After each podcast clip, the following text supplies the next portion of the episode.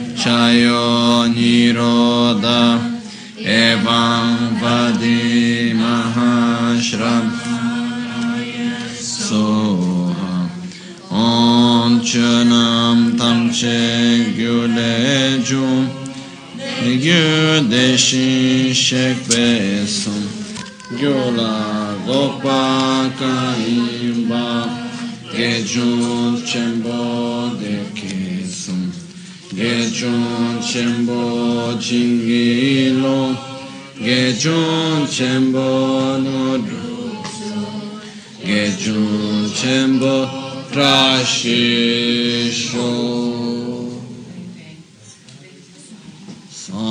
Sangye Chodam Soge Chonam La Chancho Bardo Dani Dage Jinso Gibe Sonam Drola Penchra Sangye Drupa Sangye Chodam Soge Chonam La Chancho Bardo Dani Kapsuchi Dage Jinso Gibe Sonange Drola Penchra Sangye Drupa.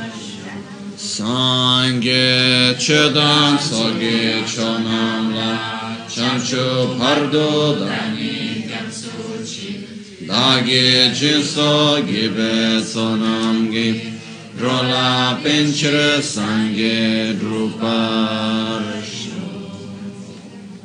Nel Buddha, nel Dharma e nel Sangha prendo rifugio fino all'illuminazione. Con la pratica della generosità e delle altre perfezioni possa io ottenere lo stato di Buddha per il beneficio di tutti gli esseri senzienti. Buonasera. Quindi siamo arrivati al punto nel quale ieri abbiamo finito il terzo capitolo di questo testo del Bodhisattva Charyavatara e da un certo punto pensavo, ah, non siamo riusciti a fare tanto in questi 15 giorni, solo arrivare alla fine del terzo capitolo ieri. Però vedendo bene, effettivamente piano piano abbiamo fatto un bel po', no? Comunque, il primo capitolo che abbiamo visto faceva riferimento alla parte del... perché il testo diciamo viene diviso in due parti, che sarebbe riconoscere la bodhicitta e come sostenere la bodhicitta, e questo abbiamo finito. Il primo capitolo fa riferimento a capire che cos'è la bodhicitta, riconoscere che cos'è questo stato interiore di amore e compassione verso gli altri. E poi, una volta avendo riconosciuto la bodhicitta, quali sono le qualità e i benefici della bodhicitta. Questo è quello che è stato visto nel primo capitolo. Poi nel secondo capitolo e nel terzo capitolo è come mantenere questo stato di coscienza, che non è così ovvio.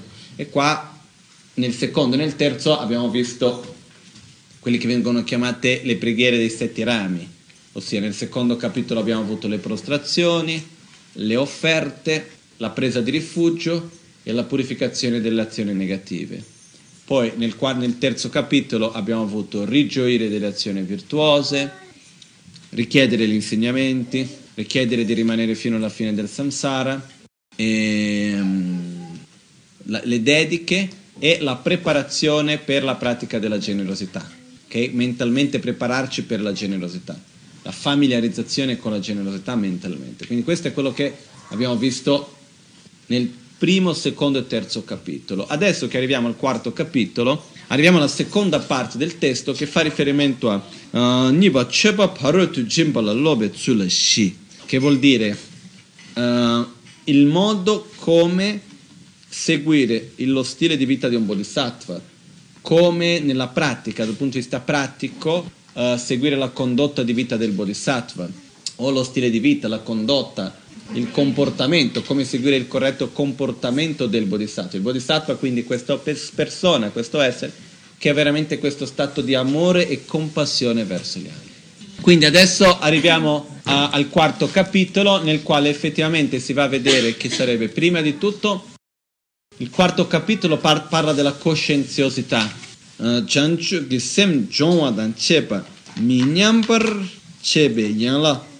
Gomtsum tramite la coscienziosità che ci aiuta a mantenere questo stato di coscienza della bodhicitta. Adesso entreremo, ci sono tanti versi che lo spiegano, il perché, il come, entreremo nei dettagli, è inutile che sto qua a spiegare, visto che abbiamo il testo per quello. E poi dopo c'è il prossimo capitolo che invece parla della memoria e della um, consapevolezza, giusto? E la consapevolezza che sarebbe sul trim lallobe sul takpe chogun takpar sungwe tap drenpa sherchin kyungwe tsulgi khebar tucene sheba. Lo spiego un attimino, visto che comunque non riusciremo in questi giorni, tra oggi e domani, a vedere questo aspetto. Quando parliamo di memoria e consapevolezza, sono due aspetti molto importanti anche nella vita in generale, perché la memoria vuol dire essere consapevole di cosa voglio, dove voglio andare e cosa voglio realizzare, qual è il mio obiettivo. Mentre la consapevolezza. La consapevolezza di dove sto andando e cosa sto facendo. Perché se io sono consapevole di dove sto andando e cosa sto facendo, ma non sono consapevole di dove voglio andare e cosa voglio fare, non serve a molto. Mentre se io sono consapevole di dove sto, di dove sto andando, ma non sono consapevole di dove voglio andare, o viceversa, comunque non funziona. Dobbiamo avere tanto la consapevolezza di dove stiamo andando che dove vogliamo andare. Sono due cose importanti, no? Quindi questo sarebbe dopo il, pro, il capitolo successivo, poi i prossimi capitoli, quindi che sarebbero, qua abbiamo 4, 5, abbiamo il capitolo 6, 7, 8, 9, che sono quattro capitoli, che quindi fanno le altre perfezioni. Abbiamo la perfezione, la pazienza, lo sforzo entusiastico, la concentrazione e la saggezza.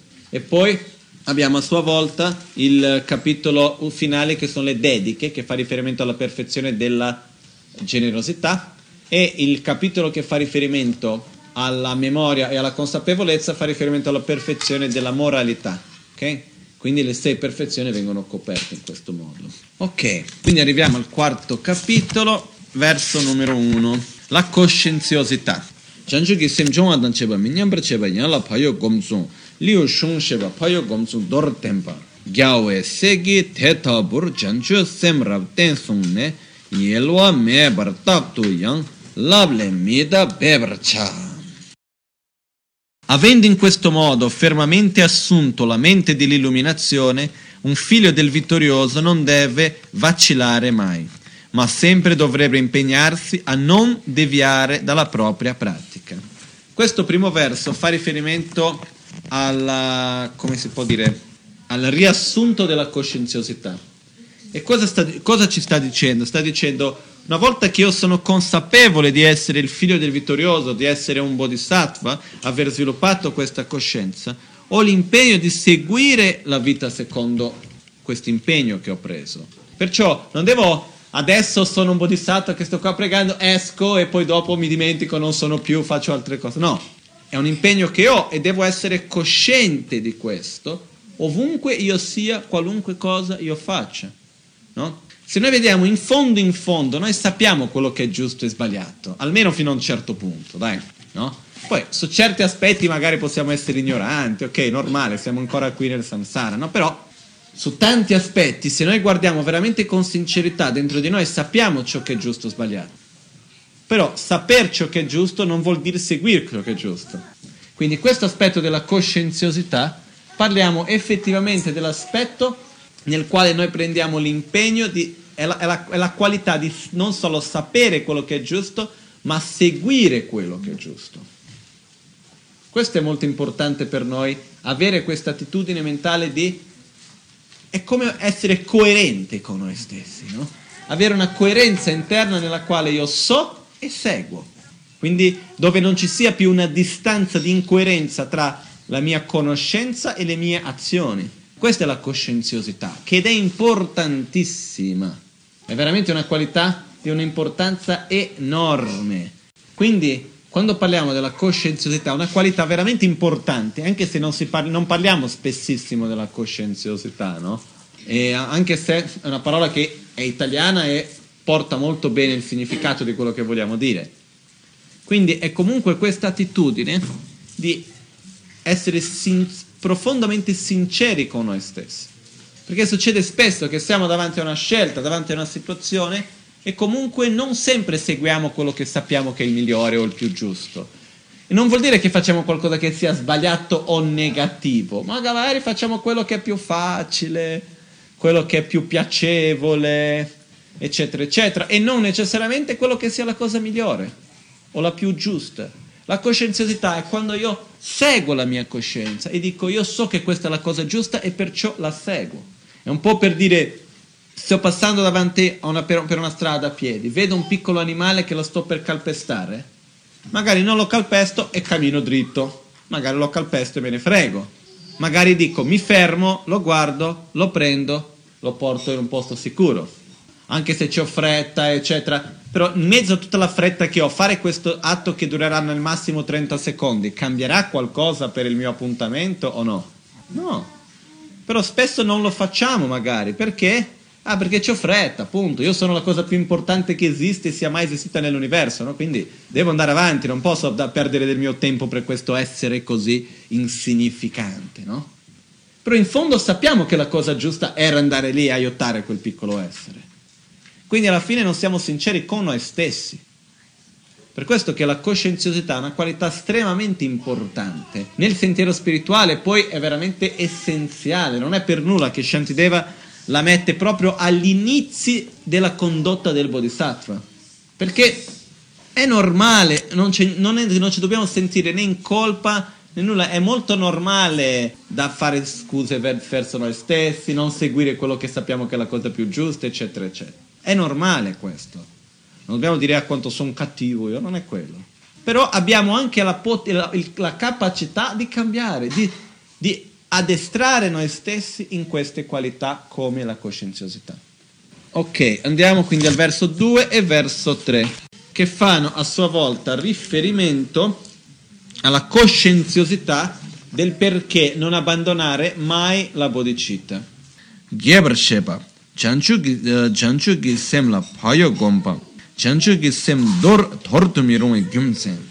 Verso 2 e verso 3 e dicono papche tsampa kanyin pang kanshi lekpar matak na teni tamche che gyor kyang cham tangshe takpe rik sangye namdan te se sherab chenpo kang tak shin dani ki kyang tak tapa tak tak pa tella shultu cishik yo nel caso di azioni non ben valutate o intraprese precipitosamente Sebbene un impegno possa essere stato assunto, è appropriato riconsiderare se terminarle o no.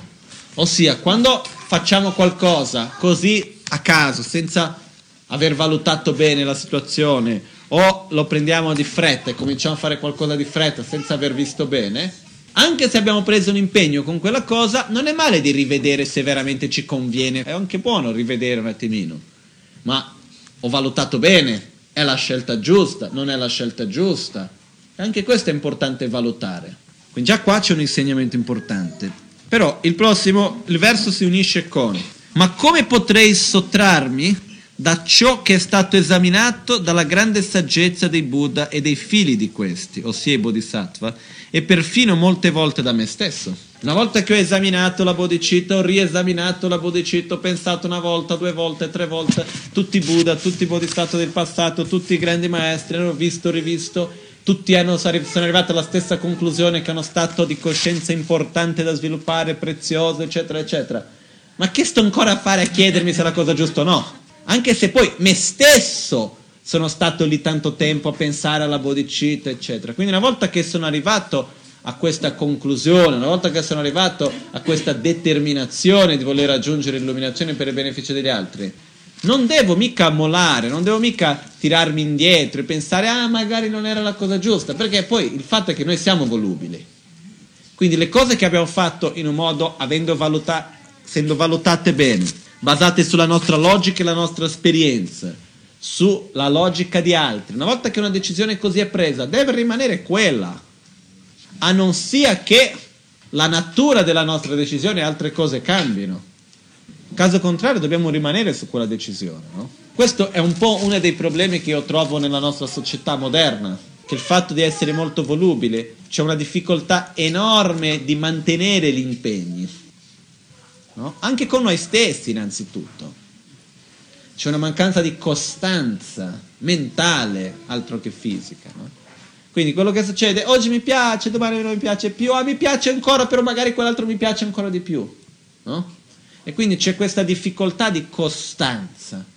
Però eh, se non ci fosse la difficoltà di costanza, eccetera, non avremmo bisogno dei versi di dirle guarda, non devo cambiare mente, se non ci fosse la possibilità di cambiare mente.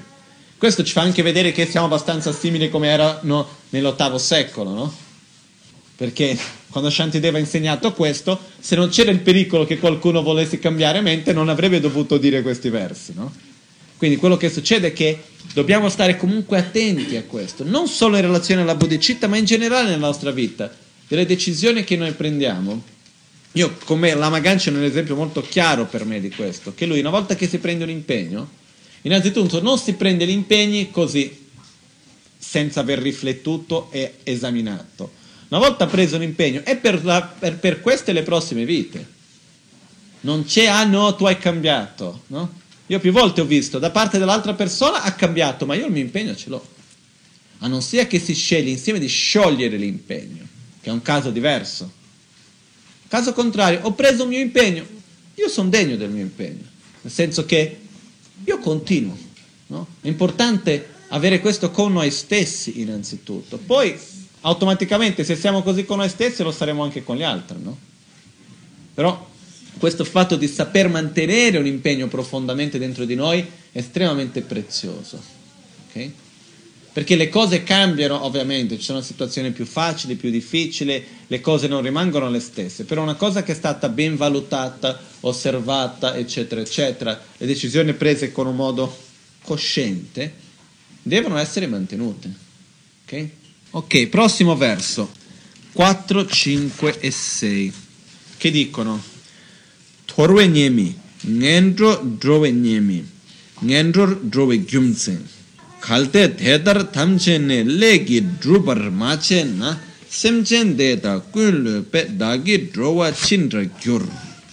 Ngopo palwa chungse lang yigi jimbar samchene 미간 짐버 미체 파 태양 예다 유르숭나 라나 메베 데와라 삼바 탁페 트레니르네 드로와 탐체 루체나 dentro chiga drogyuram se avendo formulato tale promessa quale promessa? quella di raggiungere l'illuminazione per il beneficio di tutti gli esseri quella di essere beneficio, di beneficio per ogni essere senziente se avendo formulato tale promessa non la, tra- uh, non la traduco in azione, questo è un punto importante. Ah, c'ho la promessa, rimane lì. No, la promessa deve essere messa in azione. Se non vado a tradurre quella mia promessa in azione, nella condotta di vita, effettivamente, avendo in quel caso ingannato ogni essere, che tipo di rinascita prenderò mai?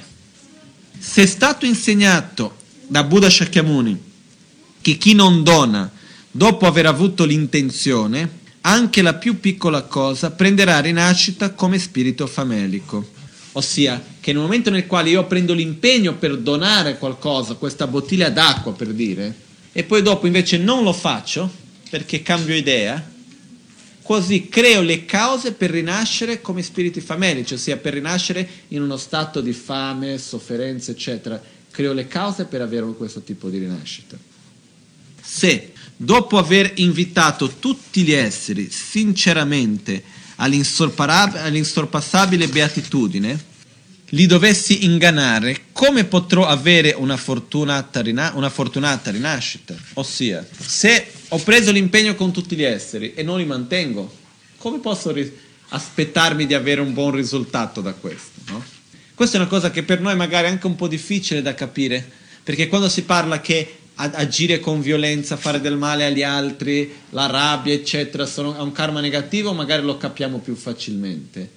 Ma quando andiamo a dire che il non mantenere un impegno è un karma negativo, magari non so il quanto questo riesca a suonare, risuonare bene nella nostra mente, il quanto riusciamo a capire. Però il fatto è che in, in tantissimi insegnamenti di Buddha spessissimo parla dell'importanza di saper mantenere i nostri impegni, da quelli più semplici a quelli più profondi quelli più semplici puoi dire ok ci vediamo oggi alle tre che vengo a darti una mano per quella cosa. Devo venire.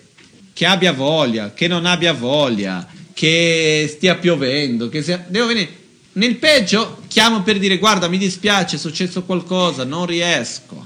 Un impegno si può sempre ridare indietro. Con chi è stato preso quell'impegno?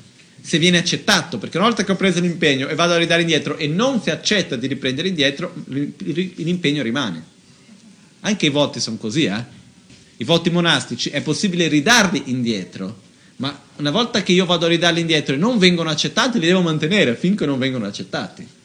Quindi un impegno è qualcosa di serio, importante, anche se nei giorni d'oggi vale sempre di meno, no? nel senso che, ah sì, c'è un impegno, ma quindi no? Non... Per dire, prima una volta valeva molto di più la parola che qualcosa di scritto. Oggi la parola quanto vale? Nulla nella società in generale, dico, no? Ma questo perché? Perché non, rispet- non diamo noi stessi più valore alla nostra parola più di tanto. Prima si diceva metto la mano nel fuoco per la mia parola, no? Aveva un valore non da poco. Quindi è molto importante per noi invece dar valore alla nostra propria parola. Quando io dico farò questo, quando io dico ti aiuterò, lo vado a fare indipendentemente di quali siano le situazioni.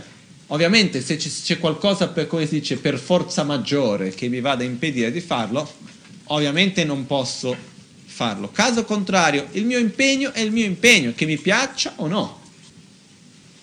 Perché spesso abbiamo questa cosa, sì è il mio impegno, però preferisco di no. Quindi che impegno è questo, no? Se ho un impegno, è un mio impegno e non si discute.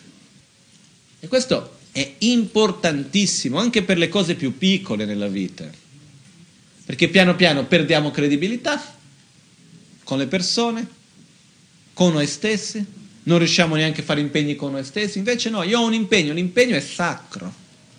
Dal punto di vista karmico anche si dice che il non mantenere l'impegno è abbastanza pesante karmicamente anche come azione. Immaginiamo la bodhicitta che è un impegno che prendiamo di, di, benef- di, agire nel miglior modo che riusciamo con tutte le nostre forze per essere di beneficio agli altri e prendiamo questo impegno con tutti gli esseri sacri, con tutti gli esseri senzienti, se non lo manteniamo figuriamoci. No? Quindi questo è un punto veramente importante che è quello di saper mantenere i nostri impegni. Però una cosa io vi posso assicurare se noi non riusciamo a mantenere i piccoli impegni, non riusciremo a mantenere i grandi. Se noi non riusciamo a mantenere gli impegni più piccoli, che possa essere quello che vengo ad aiutarti, quel giorno sarò lì, piuttosto che qualunque altra sorta di impegno possa essere, se non riusciamo a farlo nel piccolo, non riusciremo a farlo nel grande. All'inizio se riusciremo a farlo nel grande finché non c'è una interferenza che ci farà voglia di seguire un'altra strada, no? Quindi questo è un punto importante anche per noi. Quindi, no, mi sono ricordato questa storia che ho sentito quando ero in monastero, che, di un monaco negli Stati Uniti, e quello che avviene è che comunque la vita monastica è fatta per essere vissuta in monastero, dove è bellissima e facilissima. la vita monastica da vivere fuori dal monastero è abbastanza difficile per diversi versi. Comunque, quello che avviene è che questo monaco era negli Stati Uniti e si vedeva che non riusciva più a mantenere i propri voti, era un po' arrivato al limite e chiamò quindi uno dei suoi maestri in India dicendo guarda, effettivamente non riesco più a mantenere i miei voti, prima di romperli vorrei effettivamente restituirli, così non è una rottura dei voti visto che non ce li ho più. No? E in quel modo effettivamente il maestro le ha detto sì va bene però con un po' di calma, rifletti un attimino un po' di più, non farlo così affrettato, eccetera, eccetera. Lui ha detto, tu non stai capendo, o ti ridò adesso i voti, o se no non li avrò più. No, no, non, quindi de, de, non ho tanto tempo, o li faccio subito, o se no semplicemente li andrò a rompere, no? E a quel punto il maestro ha detto, va bene, li accetto indietro i tuoi voti, no? Quindi questa è anche una lezione per noi che dice, quando noi effettivamente vediamo che non riusciamo più per la nostra ignoranza, per le condizioni, qualcosa di mantenere un nostro impegno. È nostro dovere restituire l'impegno che abbiamo, così continuiamo ad essere sinceri e puliti con noi stessi e con gli altri anche.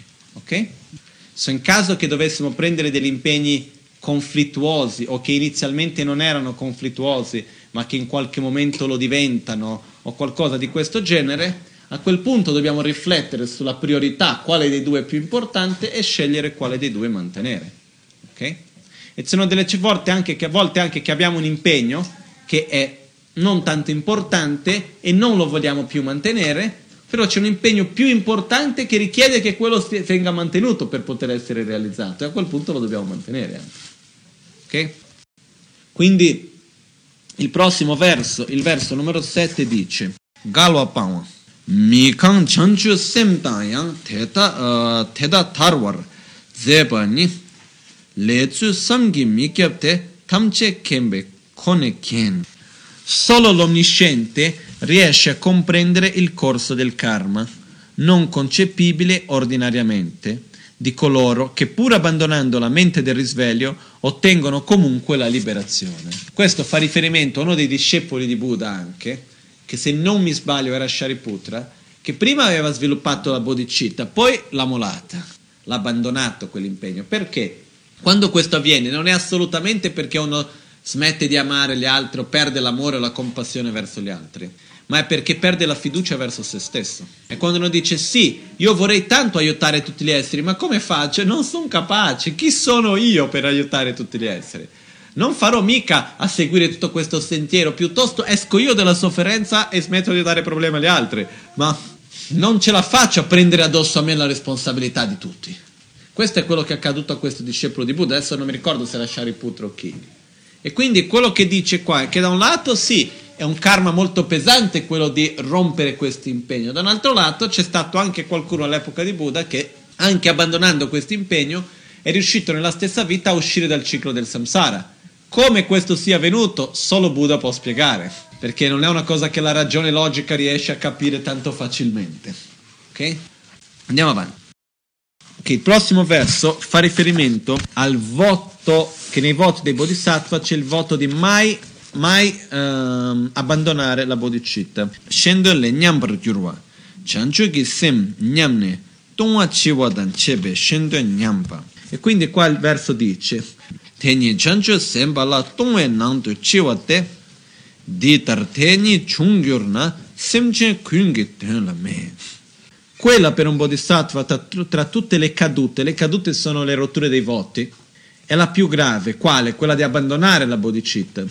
Perché se mai dovesse accadere il benessere di tutti ne subirebbe, ne subirebbe un danno. Ossia sono coinvolti tutti gli esseri quando un bodhisattva sceglie di non essere più un bodhisattva. No?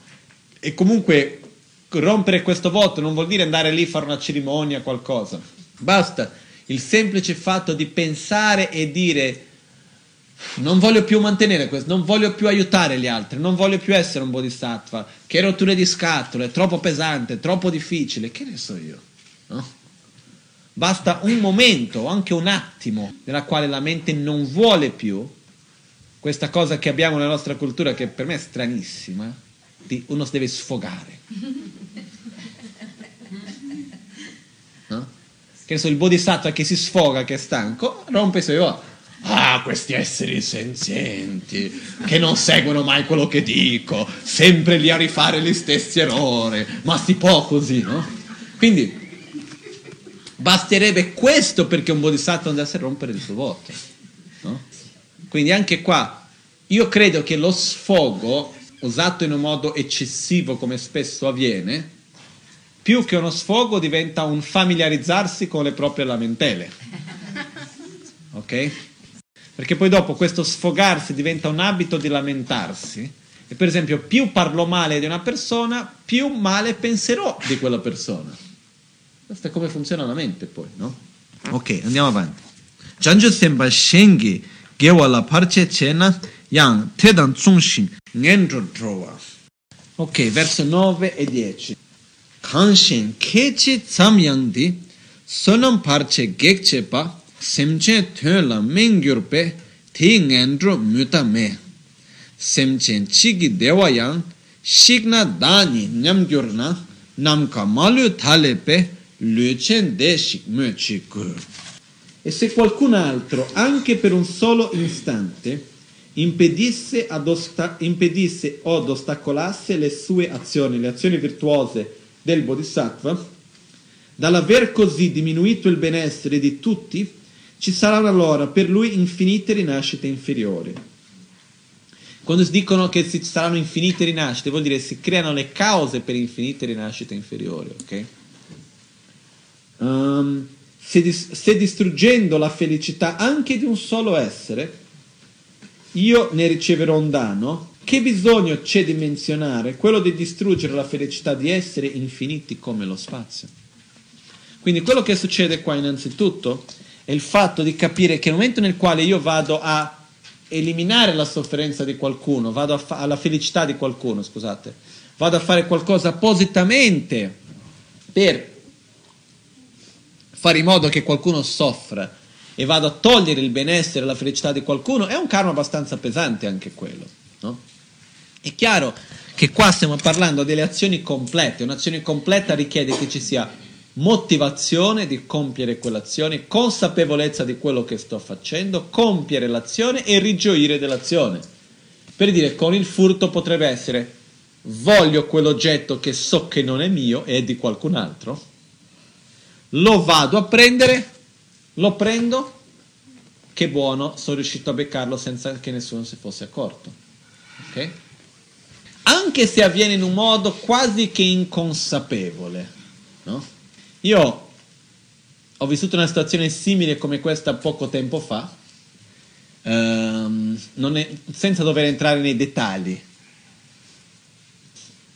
Una persona ha preso qualcosa che non era suo, perché è abituata a farlo. No? Posso anche dire che andiamo nei dettagli così uno capisce un po' meglio. Eravamo in viaggio in India, a un certo punto siamo nel pullman e vedo una persona con un cuscino. Dovevamo fare un viaggio lungo, no? Stava lì sdraiato no? sul sedile con il cuscino. E dico, scusi, ma questo cuscino da dove viene? No? Ah, no, questo cuscino è dell'albergo. Ho detto, l'hai comprato? No. Te l'hanno regalato? No. Quindi te lo sei preso? Eh, sì. Ho detto, il numero dell'albergo ce l'hai? Perché tu adesso richiami l'albergo e dice che hai preso il cuscino, quanto costa e come puoi fare a pagarli. Perché quello che succede è che, ah no, ma è solo un cuscino. No, non è solo un cuscino, è un furto. Perché, ah, ma siamo abituati. Non, non, non ci sono scuse. Quindi quello che succede è che quando anche un'azione che era vista come una cosa, ma non c'è niente di male, più di tanto, eccetera, eccetera, ma io so che è una cosa che non devi fare. Però c'è l'abitudine, quindi uno non ci pensa neanche più di tanto. Comunque è un'azione completa quella. Quindi cosa uno deve fare? Deve rivertire quell'azione. Come minimo andando a scusarsi, potendo in un caso come questo si va a restituire, eccetera, eccetera. Visto che uno non tornava nella città da dove eravamo partiti, cosa fa uno? O mette in posta il cuscino o chiama dicendo come posso fare a pagare. Poi chiamando l'albergo ha detto no, fa niente, uh, capiamo, dopo mezz'ora hanno capito di che cosa si trattava, perché di solito chi ruba un cuscino non va a chiamare per dire che l'ha fatta, no? Quindi quello che è accaduto è che comunque alla fine è stato detto no, fa niente, no, uh, grazie che ci avete comunicato, ma non ci sono problemi, no? Non c'è bisogno di nulla. Però a quel punto quell'oggetto diventa pulito. No? Quindi questo è anche importante, questo per dire che anche le azioni fatte in un modo così leggermente sono piene, sono azioni complete. Quindi quello che avviene è che quando parliamo del fatto di fare del male a qualcuno, di togliere il benessere di qualcuno, è quando viene fatto con consapevolezza, voglio farti star male. Quindi vado lì, faccio qualcosa per quello. Purtroppo accade, eh? Non è che può succedere molto bene che io faccio qualcosa e a qualcuno non piace, voglio aiutare una persona, vedo una persona, la voglio aiutare, vado lì, la do un regalo, gli do un abbraccio, qualcosa, qualcuno è geloso e sta male. Non posso far nulla, mi dispiace. Perché se io devo essere responsabile per la reazione delle persone su tutte le azioni che io compio, anche quelle fatte con una buona motivazione, eccetera, eccetera, se devo essere responsabile per la gelosia, l'invidia, eccetera, degli altri, a quel punto meglio congelarsi e non fare assolutamente più nulla, no? Perché se pensiamo che anche a Buddha stesso c'era chi era geloso di Buddha, invidioso più che altro di Buddha, c'era il cugino di Buddha che si chiamava Devadatta, che era estremamente invidioso di Buddha, anche perché lui quando era piccolo, Buddha non avendo fratelli e sorelle, uh, il re ha fatto venire Sudodana, si chiama se non mi sbaglio, no?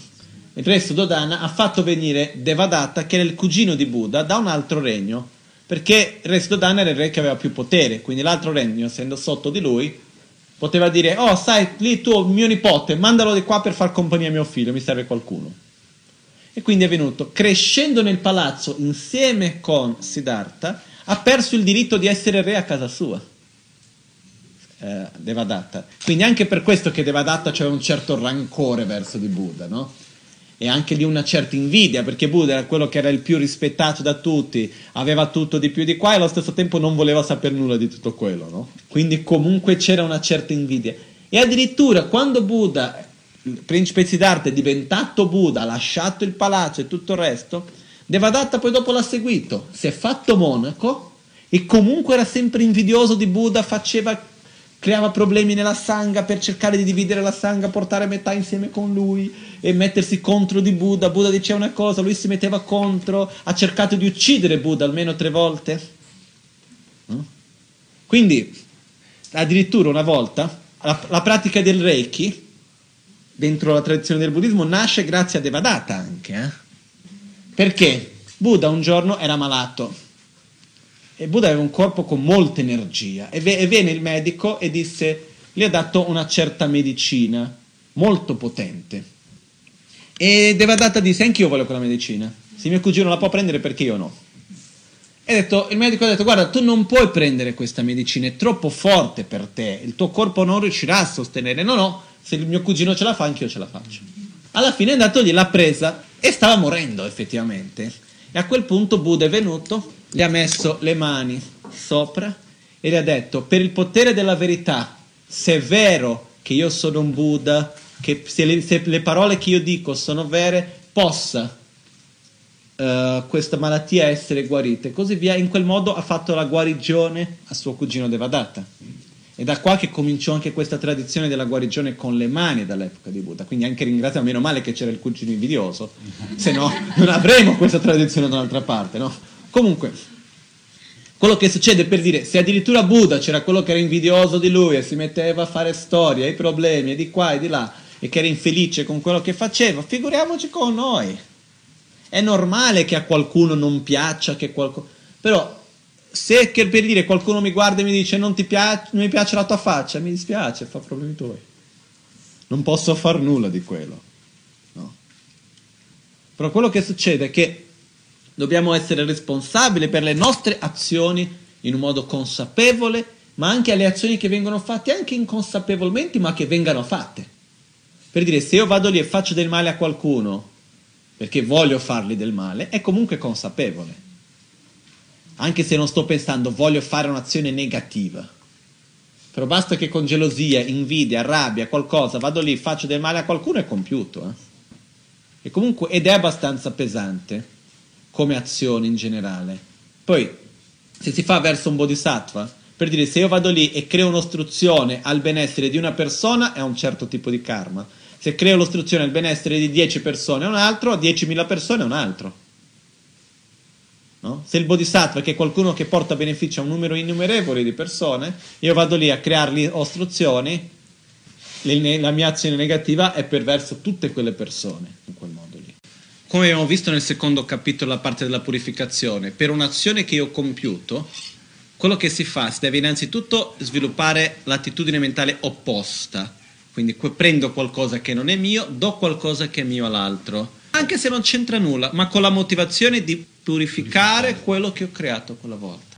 Quindi no, l'altro punto, solo per concludere, visto che abbiamo aperto questo argomento, quello che succede è che quando parliamo dei voti, i voti sono estremamente importanti perché i voti sono come una guida per noi. E per esempio, se io ho il voto di non uccidere, quello che avviene è che quando non sto uccidendo, io sto accumulando l'azione virtuosa di non uccidere. Mentre se io non ho il voto di non uccidere, quando non uccido, semplicemente non sto uccidendo. Perché? Perché non c'è nessuno da uccidere davanti a me, non ci sono le condizioni per dire, no? Quello che succede è che quando uno non uccide perché c'è l'impegno di non uccidere, anche quando non ci sono le condizioni, lì continua ad accumulare energia positiva, karma positivo di non uccidere, di mantenere quel voto. Mentre invece quando uno non ha il voto, semplicemente non fa quell'azione, basta. Per questo se io devo prendere un voto che io vedo che prevalentemente riesco a mantenerlo, mentre io mantengo il voto accumulo energia karma positivo, quando non lo mantengo c'è un karma negativo. Però se devo prendere un voto che io so già che, non, che tutti i giorni lo dovrò rompere, è meglio non prenderlo, no? Qua apriamo tutto un discorso che potremmo passare un bel po' di tempo a parlarci, però adesso solo, voglio solo accennare velocemente, che è tutto il discorso dei voti, perché effettivamente il sistema dei voti che esistono oggi sono abbastanza um, old fashion, come si dice? Antichi, un poco fu- no, fuori tempo, sono fuori tempo. Obsoleti. Sì, perché quello che avviene è che comunque sono, i voti sono stati creati all'interno di una cultura, all'interno di condizioni diverse di quelle che esistono oggi. Anche perché i voti sono stati creati principalmente per comunità monastiche e oggi il buddismo si sta sviluppando in una comunità prevalentemente laica in Occidente non solo questo, anche nei monasteri stessi ci sono tanti di quei voti che si prendono perché vengono nel pacchetto dei voti, ma uno prende, li prende già sapendo di non riuscire a mantenerli, no? Quindi che ne so, c'è un voto che è quello che 99% dei monaci della tradizione tibetana lo prendono già sapendo di non mantenerlo, che è il voto di non mangiare dopo mezzogiorno. Uno prende il voto e automaticamente sapendo già che non lo manterrà. E questo poi senza entrare detto, potremmo par- par- passare delle ore parlando di questo, no? Quindi Rinpoche è già da un bel po' che dice, io ho preso anche l'impegno con Rinpoche, della importanza che abbiamo di creare, che non vuol dire fare nulla di nuovo, ma adattare i voti già esistenti ai tempi di, nel quale viviamo e alla cultura nella quale viviamo, alle necessità che abbiamo oggi.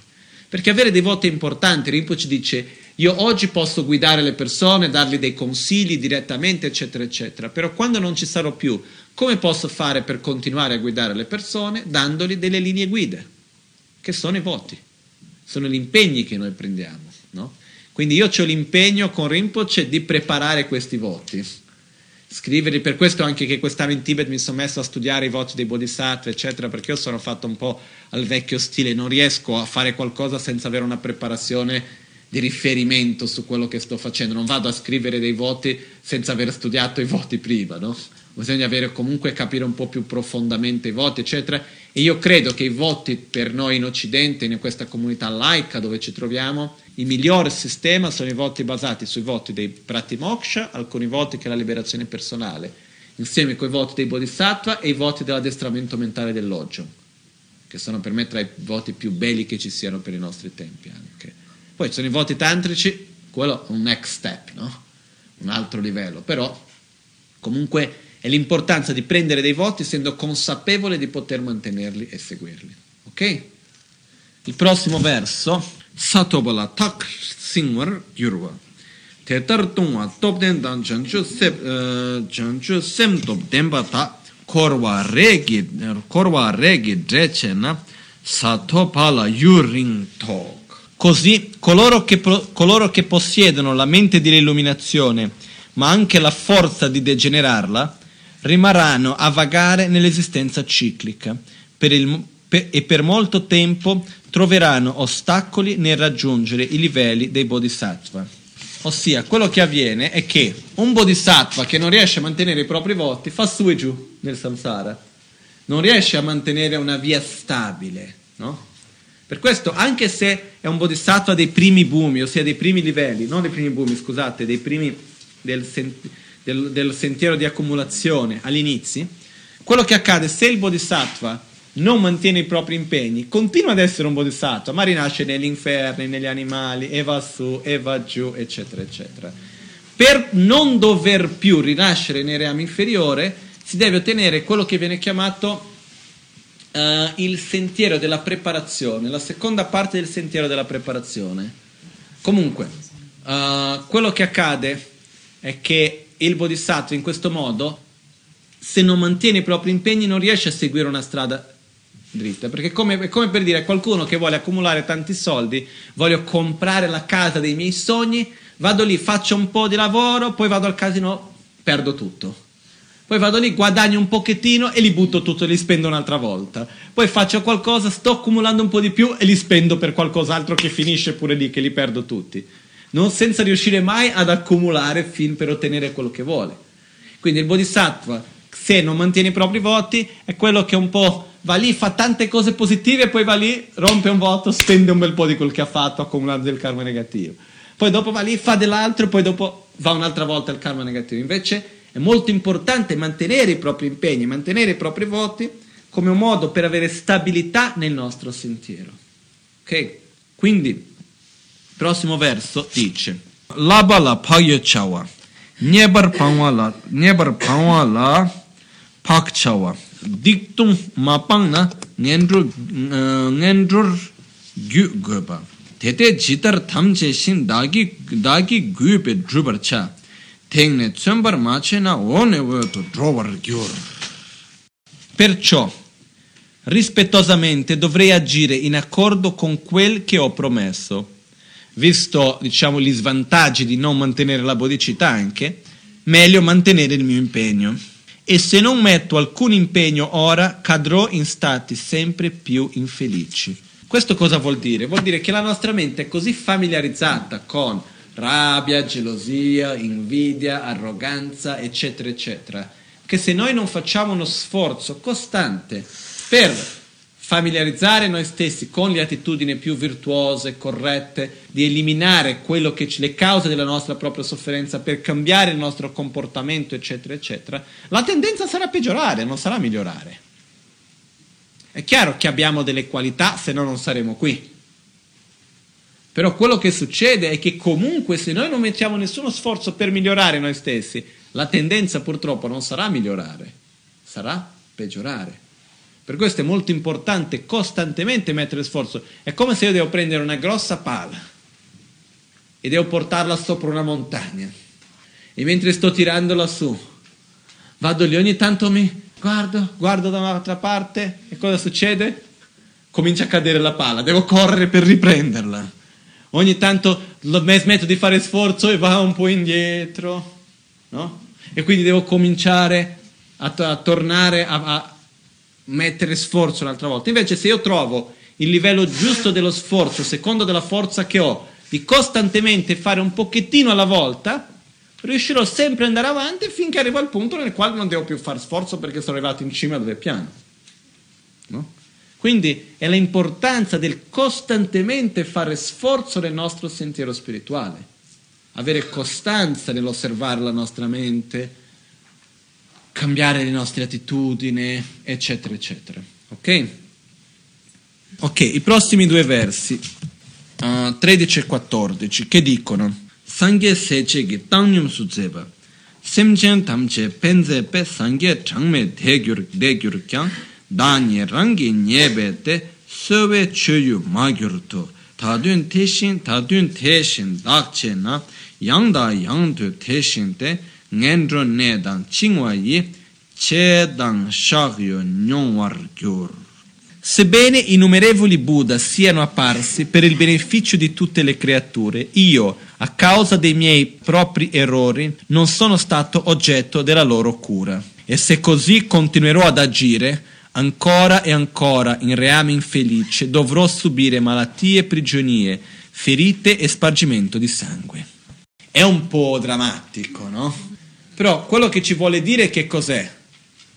È che guarda, infiniti Buddha sono già passati e hanno guarito e portato infiniti esseri allo stato della beatitudine e noi siamo ancora qua. Perché?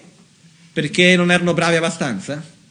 No, perché noi siamo ignoranti, no? E anche qua che c'è il verso 46 della Guru Puja, no? che qua trovate in italiano, che dice A voi rivolgo le mie richieste, o compassionevoli rifugi protettori.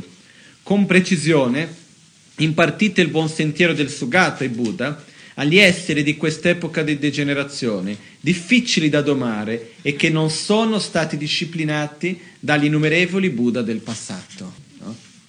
Quindi quello che accade è che dice disciplinati nel senso di guidati, ridirezionati in qualche modo. No? Quindi quello che vuole dire qua è il fatto che innanzitutto la gentilezza che è il nostro guru verso di noi è maggiore della gentilezza di tutti i Buddha, perché lui riesce a guidarci quando tutti i Buddha del passato non sono riusciti. Ma non per colpa loro in verità, per colpa nostra. Perciò perché? Per sbagli nostri, per la chiusura mentale nostra, per ignoranza nostra. Quindi una volta che abbiamo avuto un'apertura, Shantideva in altre parole ci dice, vi prego, non continuate a fare lo stesso. Non si deve continuare a fare gli stessi errori. Una volta che ho questa opportunità, devo cambiare qualcosa, se no continuerò come sono ora e peggio. Se non so usare questa opportunità così preziosa che ho davanti a me. Ok? Verso 15-16 Del giorno kawa Janchu gisem nyamna Kien korlo shidan dembe del giorno top kawa Deshin shekpa jungwa yang Tedang mi jun toba toba dang ge gom rungwa te tabu koina namshi tobar gyur. Neme nima di tabu seche tsewa mekyang ni tseni kechi luwa te luni tangchik nyembo shing. Se la venuta di un Tathagata, la fede, l'ottenimento di un corpo umano, la mia attitudine di coltivare virtù sono rari, quando saranno ottenuti ancora? Ossia, se la venuta di un Tathagata, di un Buddha sulla terra è già rara, ok? Su questo ancora, mettiamo ancora su di questo, avere la fede, aver ottenuto questo corpo umano e avere l'attitudine di voler coltivare le virtù e praticare il Dharma, avere tutto questo insieme è estremamente raro. Quindi una volta che ho tutto questo, non posso perderlo, non posso non usarlo.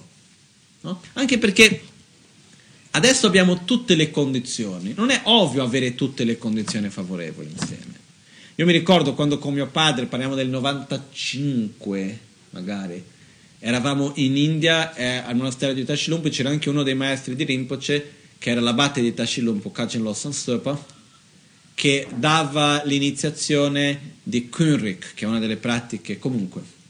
Um, e da, mentre dava questa iniziazione, eravamo lì, era un momento bellissimo, un maestro stupendo, avevamo un ottimo, un'ottima connessione con questo maestro tutto perfetto, l'unico punto è che non capivamo nulla di quello che veniva detto.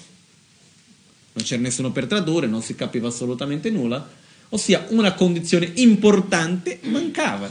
Siamo stati lì, abbiamo ricevuto l'iniziazione, le benedizioni e tutto il resto, però un punto abbastanza essenziale mancava. Non è ovvio che abbiamo sempre tutte le condizioni. È molto normale che ci sia quasi tutto e manchi qualcosa. E se mi manca qualcosa, che faccio? Nulla. Quindi è importante, nel momento nel quale abbiamo tutte le condizioni, saper usare questo momento nel miglior modo. Anche perché? Perché sebbene io sia oggi in buona salute, sebbene ben nutrito e senza problemi, la vita è ingannevole e passaggera e il corpo come un oggetto in prestito per un, e il corpo come un, momen- come un oggetto in prestito per un momento solo. Noi diciamo questo è il mio corpo, non è il mio corpo, è in prestito da chi? Dal Signore della morte. Il giorno che il Signore della morte, che non è oltre che la morte, ok? Non dobbiamo immaginare che esiste il Signore della morte lì dietro, ok? È la morte stessa il Signore della morte. Il giorno che il Signore della morte viene e dice, è indietro, te l'ho prestato, adesso ritorna a me. Non possiamo dire di no, neanche aspetta un attimo, no, subito. Non c'è nessun momento per aspettare, non possiamo far nulla. Ok? E come noi abbiamo già visto migliaia di volte, le cose accadono così. Non c'è da aspettare, basta vedere quando avvengono eventi come terremoti e cose così. Quanta gente muore, bambini, giovani, anziani, uh, ricchi, poveri, non importa. E non è che non succede mai, eh? Facciamo la lista negli ultimi cinque anni di quanta gente è morta in, questi, in questo modo. Se noi prendiamo e facciamo la lista di tutte le persone che sono morte perché erano molto anziane malate e quelli altri che sono morti per altre cause, sono tanti, eh?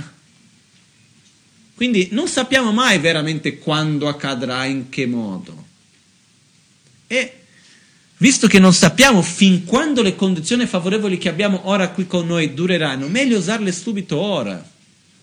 Non adesso, ah no, magari sì, magari no, ma chi lo sa.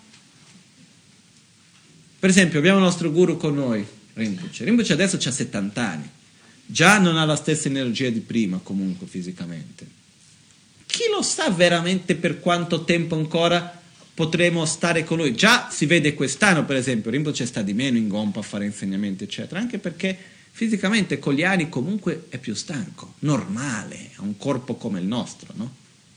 Prima stava in gompa dal mattino fino a mezzanotte, adesso un po' di meno. Però non c'è nulla di male in questo perché è normale, fa parte della natura del corpo umano. Però dobbiamo approfittare quello che abbiamo, nel miglior modo che abbiamo. E non che, ah, oggi non mi sento tanto, oggi ho questa cosettina, magari no. E mentre abbiamo un'opportunità rarissima e preziosissima davanti a noi, la moliamo così come se fosse nulla per altre cose che invece possiamo fare sempre in qualunque momento, no? Quindi dobbiamo veramente essere questo fatto, questo capitolo parla della coscienziosità, che prendere coscienza di cose che sono importanti che dobbiamo non solo sapere, ma agire in accordo a questo. E una di queste è la preziosità di questo momento e la certezza che questo momento può svanire a qualunque momento. Basta che non ci sia una condizione perché tutto se ne vada. Ok? Quindi è importante dire, devo usarlo bene. Quindi il prossimo verso dice, Ngendro kena gewa drube kap mepa. Dagi chepa dhidrena mi lu kyang top mi gyor. milo tobar magyar na dikpa bashi gewa me. Dendro tobe tse mabena ngendro langtor la par gyurwa. Con un comportamento simile al mio, cosa si intende dire con un comportamento simile al mio? Un comportamento non dando importanza alle cose preziose di questa vita, non mantenendo i propri impegni, eccetera, eccetera. Non otterrò ancora un corpo umano. E se la rinascita umana non è ottenuta, non ci sarà, eh, ci sarà solo vizio e nessuna virtù.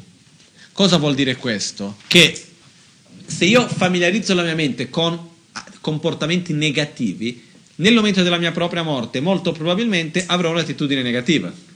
Questo mi creerà le condizioni per far maturare i miei karma negativi e quindi avere una rinascita inferiore. E come una lucertola per dire non è tanto facile di accumulare virtù piuttosto che come una mucca, magari un po' meglio, almeno dai del latte a qualcuno, no? Però non è facile, è veramente difficile. Perciò quello che avviene è che adesso che abbiamo le condizioni favorevoli nelle nostre mani, che siamo qua, che abbiamo la, tutte le condizioni per familiarizzare la nostra mente con la virtù, perché non farlo? Non c'è ragione per non farlo, non c'è neanche una ragione. Anche perché una volta è venuta una persona a parlare con me che era in una situazione che soffriva per alcune cose nella sua vita, no? Cose semplici da cambiare, bastava fare qualcosa, no? Io ho detto, guarda, fai questo, quello, quell'altro. Ah no, questo no. Ok, fai quell'altro. Ah, quell'altro no. Fai quell'altra cosa? Ah no, anche quell'altra no. Perché? Ah, perché questo non mi piace e quell'altro è difficile. Finché ho detto, vuoi cambiare? Sì. Quindi non mi piace e è difficile, non è scusa. Se no, continui così, punto, non è un problema mio. Eh? Quindi, anche qua, non mi piace e è difficile, non è una scusa. La scusa è non lo voglio. A quel punto, libertà tua di fare quel che vuoi. Per il momento che io voglio avere una rinascita buona, voglio avere in questa stessa vita vivere con serenità, avere un buon rapporto con le persone, essere in armonia con me stesso e con gli altri, eccetera, eccetera, a quel punto mi devo dar da fare per cambiare i miei comportamenti violenti, sviluppare più amore, più generosità, più pazienza, eccetera, eccetera. Caso contrario, no. Se non vogliamo cambiare noi stessi, ok, a quel punto viviamo ogni giorno della vita come se dovessimo semplicemente spingere ogni giorno. Ah, è passato un altro giorno. Come faccio per passare domani, no? Come faccio a passare il tempo, no? È così assurdo che abbiamo delle condizioni così preziose e rare e dobbiamo addirittura dire non riesco a far passare il tempo. È preziosissimo quello che abbiamo ora qui. Quindi se noi vediamo come prezioso quello che abbiamo e vogliamo fare qualcosa di significativo da questa vita, ce lo dobbiamo dare da fare, non possiamo stare lì, ah sì, magari il giorno che cadrà dal cielo andrò a prenderlo. No? Questo è molto importante, veramente avere questa coscienza, che tanti io credo che ce l'abbiano, non totalmente 24 su 24 ore, però sì. È una cosa molto importante avere questa coscienza in un modo gioioso anche, non in un modo pesante. No? È come se devo fare una maratona. Non è mica facile fare tutto l'addestramento per la maratona, è stancante, però è gioioso. Perché io ho desiderio di ottenere l'obiettivo. Quindi nello stesso modo ricordiamoci che il sentiero spirituale è il sentiero della gioia, non della sofferenza, ma non è per questo che sia sempre piacevole. Allo stesso modo, il percorso della guarigione è un percorso della gioia, non della sofferenza, ma spesso la medicina è amara. Quindi in questo percorso non mi piace e è difficile, non è una scusa. Non riesco, ok? Quindi cominci da meno, fai qualcosa più piccolo. Ah, devi meditare 5 ore al giorno sulla vacuità senza pensare assolutamente a nient'altro. Non riesco. Qual è la reazione? Non riesco. Ok, cominci facendo 10 minuti ogni mattina sulla respirazione. A questo punto, se dici di no, è perché dico, perché non vuoi. Non, non, non ci credo, non riesco. Magari non ti piace, è un po' difficile, va bene però sedersi 10 minuti al giorno e concentrarsi sul respiro, non credo che ci sia nessuno qua che non sia capace di farlo. No? Quindi è questo che voglio dire.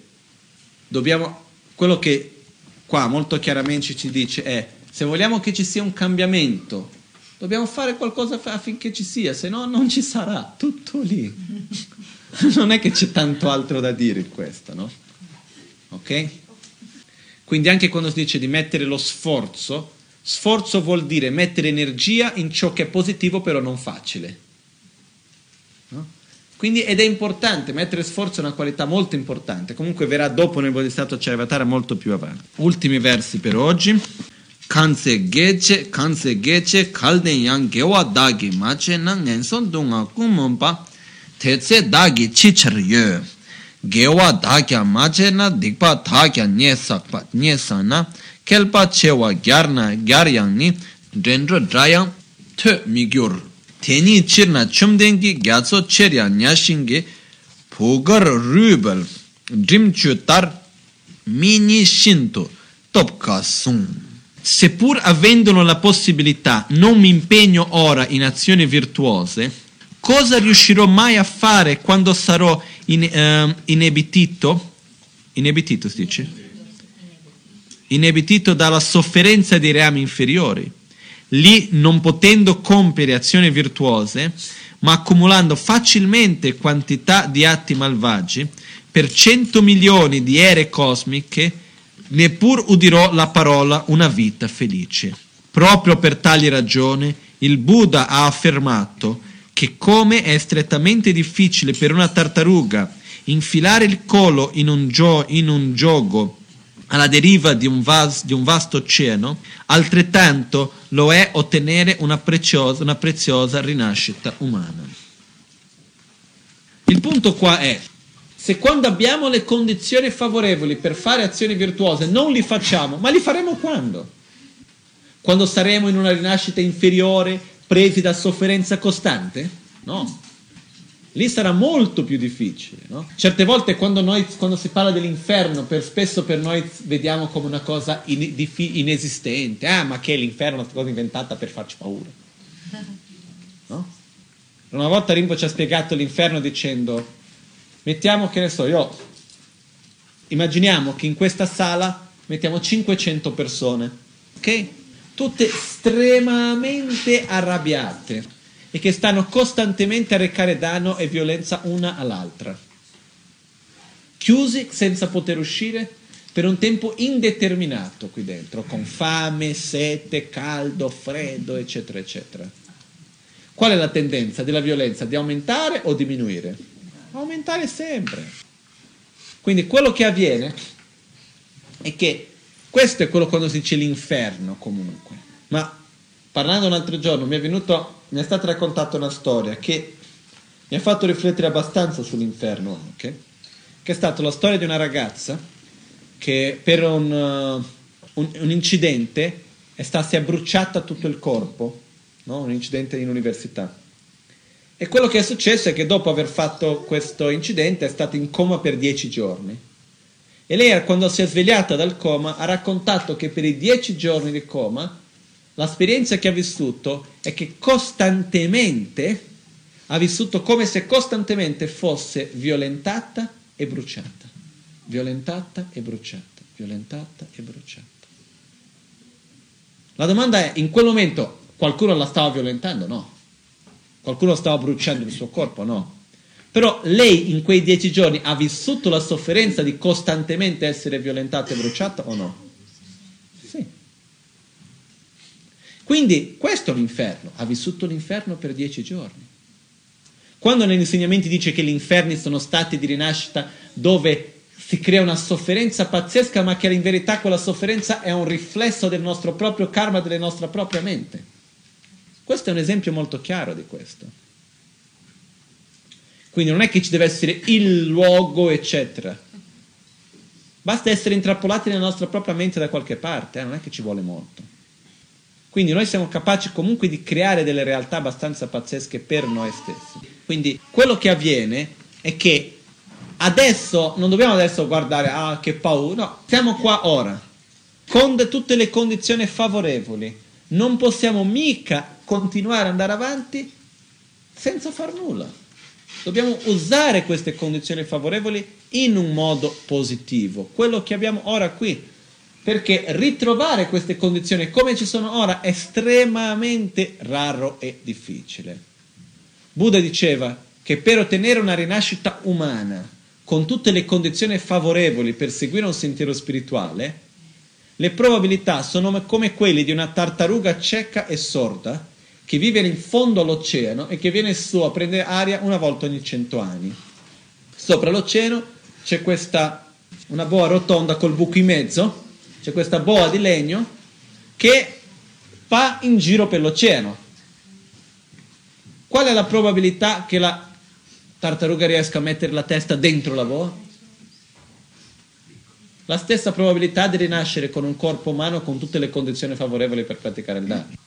Quindi, quello che avviene è che una volta che siamo qua e abbiamo tutto questo nelle nostre mani, siamo in queste condizioni favorevoli, cosa facciamo? Guardiamo Grande Fratello. Perdiamo tempo, facciamo nulla. No, una volta che abbiamo questo dobbiamo usare questo in un modo positivo, dobbiamo fare qualcosa veramente che sia di significato per noi perché le condizioni sono rarissime e, di, e facilissime da perdersi poi in mezzo a tutto questo. Quindi veramente con questa coscienza mettere uno sforzo costante, usare il tempo in un modo consapevole. Per esempio, abbiamo la preziosità di avere davanti a noi un guru meraviglioso come Rinpoche. No? Quante volte che non, non, vedo persone che adesso magari un po' di meno, di più, comunque il fatto di Può succedere che uno è lì davanti e che cosa va a chiedere? A Rinpoche che colore deve mettere la mutanda, piuttosto che la tenda di casa è meglio, meglio gialla o bianca? No? Adesso faccio sto esagerando con la mutanda, andando a uno stremo dello stremo, no? Però poi ognuno pensa per se stesso. Quello che succede che cos'è? Cosa devo andare a chiedere quando c'è un uomo di così tanta saggezza davanti a me che mi può guidare? Rinpoche, ho tanta rabbia, come posso fare per eliminarla? Non riesco a domare il mio proprio desiderio, mi può aiutare? Vorrei essere più compassionevole, vorrei avere più pazienza. Ho fatto questa, quella, quella, quella, quella, quella, quella e quell'altra azione negativa. Mi aiuti a purificare. Dobbiamo usare ognuno per quel che sa fare, no?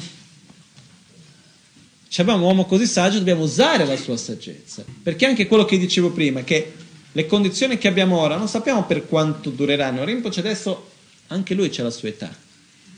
È normale. Rinpoche adesso comunque ha una sua età ed è normale che il corpo umano piano piano diventi più debole man mano che l'età avanza. Quindi come vedete Rinpoche comunque sta di meno in gompa, prima stava dalle 8 del mattino fino a mezzanotte. Comunque il fatto è che dobbiamo approfittare ogni momento che abbiamo davanti a noi e non ah no, ma non ci voglio, non c'ho tempo. Scuse li troveremo sempre se per quello. Però nel momento nel quale io capisco la preziosità e la rarità del momento che ho, lo uso nei migliori modi. Quindi questo è molto importante per noi, approfittare e avere la consapevolezza della preziosità di questo momento che abbiamo e quindi usarlo bene. E quindi usarlo bene non vuol dire che esiste un modo giusto, preciso, quindi da domani vi do la lista di quello che dovete fare ed è questo il modo giusto. Quello che si sta dicendo qua, Shantideva, è dovete essere, dobbiamo essere coscienziosi, ossia dobbiamo fare quello che pensiamo e sappiamo che è giusto di fare. Davanti a una situazione dove sappiamo qual è la cosa giusta e sbagliata, dobbiamo seguire quella giusta. Dobbiamo mettere sforzo per fare ciò che è positivo, sapendo che lo, quello che è positivo. Anche facendo così faremo sbagli, però siamo qua perché siamo ignoranti, noi fa parte. Per una cosa è essere ignoranti, l'altra cosa è essere pigri e non sinceri con noi stessi, sapendo quella che è la cosa giusta di fare. Quindi quello che viene detto qua è, sapete quello che dovete fare, almeno fate quello che sapete che dovete fare. Ci saranno ancora tante cose da fare che non sapete, però almeno quello che sappiamo, dobbiamo farlo, no? Questo, usiamo questa opportunità in un modo bello. Lo so che in, un, in, un, in diversi modi lo stiamo già facendo, questo è bellissimo. Però è importante ricordarci di questo, essere noi stessi di questa unità. Paponka Rinpoche, lui quando andava a trovare il suo guru, non è che arrivava lì al guru, ah ciao come va, tutto bene, ah, quanto tempo che non ci vediamo, no. Arrivava lì, quando c'era il monastero davanti, che andava a piedi, no? non c'erano le macchine, moto, niente di quello, non aveva i soldi neanche per i cavalli. Quando arrivava per vedere, che vedeva il monastero lì in fondo che era arrivato nel, nel raggio della sua visione, cominciava a fare le prostrazioni. Una prostrazione lunga, due passi, una prostrazione lunga, due passi, finché arrivava al monastero. Quando andava via, dopo aver ricevuto tutti gli insegnamenti, eccetera, non girava le spalle finché non perdeva di vista il monastero e tornava indietro con le prostrazioni anche. Paponka Rinpoche quando ha vissuto nel monastero non ha perso un pugia del monastero. Per i 50 anni che ha vissuto lì non lo so. Neanche una volta. No? Quindi quello che succede è che veramente, ed era Paponka Rinpoche, se noi vediamo anche Rinpoche stesso, lo sforzo che fa per, per esempio, accumulare meriti quando va nei monasteri e fa le offerte nei monasteri, no? Rinpoche dice no, io faccio fare le pugie, faccio le offerte ai monasteri perché credo nell'importanza dei monasteri e anche perché è un, è un modo di accumulare meriti. E Rinpoche va lì, prende un bel, una buona parte di quello che ha e dà tutto. Poi quando tocca a noi, io vedo in Tibet per esempio, spesso succede che uno lì davanti al monastero c'è da fare la donazione, ci danno da mangiare, da dormire, tutto, per quello non importa. Al momento di fare un atto di generosità per accumulare meriti, eccetera, 20 euro sarà troppo. No? E magari uno torna a Pechino e va a mangiare al ristorante che ci costa 120. Adesso sto esagerando un po', però il punto che voglio dire è se Rinpoche che Rinpoche deve accumulare meriti e ritiene questa importanza, e noi? è più che import- è giusto che dobbiamo farlo, no? Quindi è veramente il fatto di metterci la, cons- la coscienza a posto, dire ok, io devo sapere quello che è la cosa giusta di fare e farlo, senza troppe scuse. Devo fare tre prostrazioni al mattino, tre prostrazioni alla sera, li faccio, punto, senza discutere. Mi fa bene sedermi 5 minuti al giorno e fare una meditazione, l'autoguarigione che sia? Sì, lo faccio. Almeno solo per oggi, tutti i giorni, no? È importante questo, perché sennò veramente la vita va avanti, no? Come diceva Kundan Champelian, Chegwe, chego samne nishu sung, majong majong samne nishu aka aka samne nishu tetar ngane longor drukchu long, mi se tomba sebe namdar yin. Pensando di fare, pensando di fare, sono passati vent'anni. Non sono riuscito, non sono riuscito, sono passati vent'anni. Ah, perché non ho fatto, ah, perché non ho fatto, sono passati vent'anni. Così sono passati 60 anni, questa è la biografia di una vita vuota. Quindi cominciamo da subito, tante cose stiamo già facendo e questo è molto bello. Dobbiamo fare sempre il nostro meglio in quello che facciamo. Quindi adesso facciamo l'evento untare Pugia Protettore e ok, quindi anche Rinpoche non scenderà questa sera.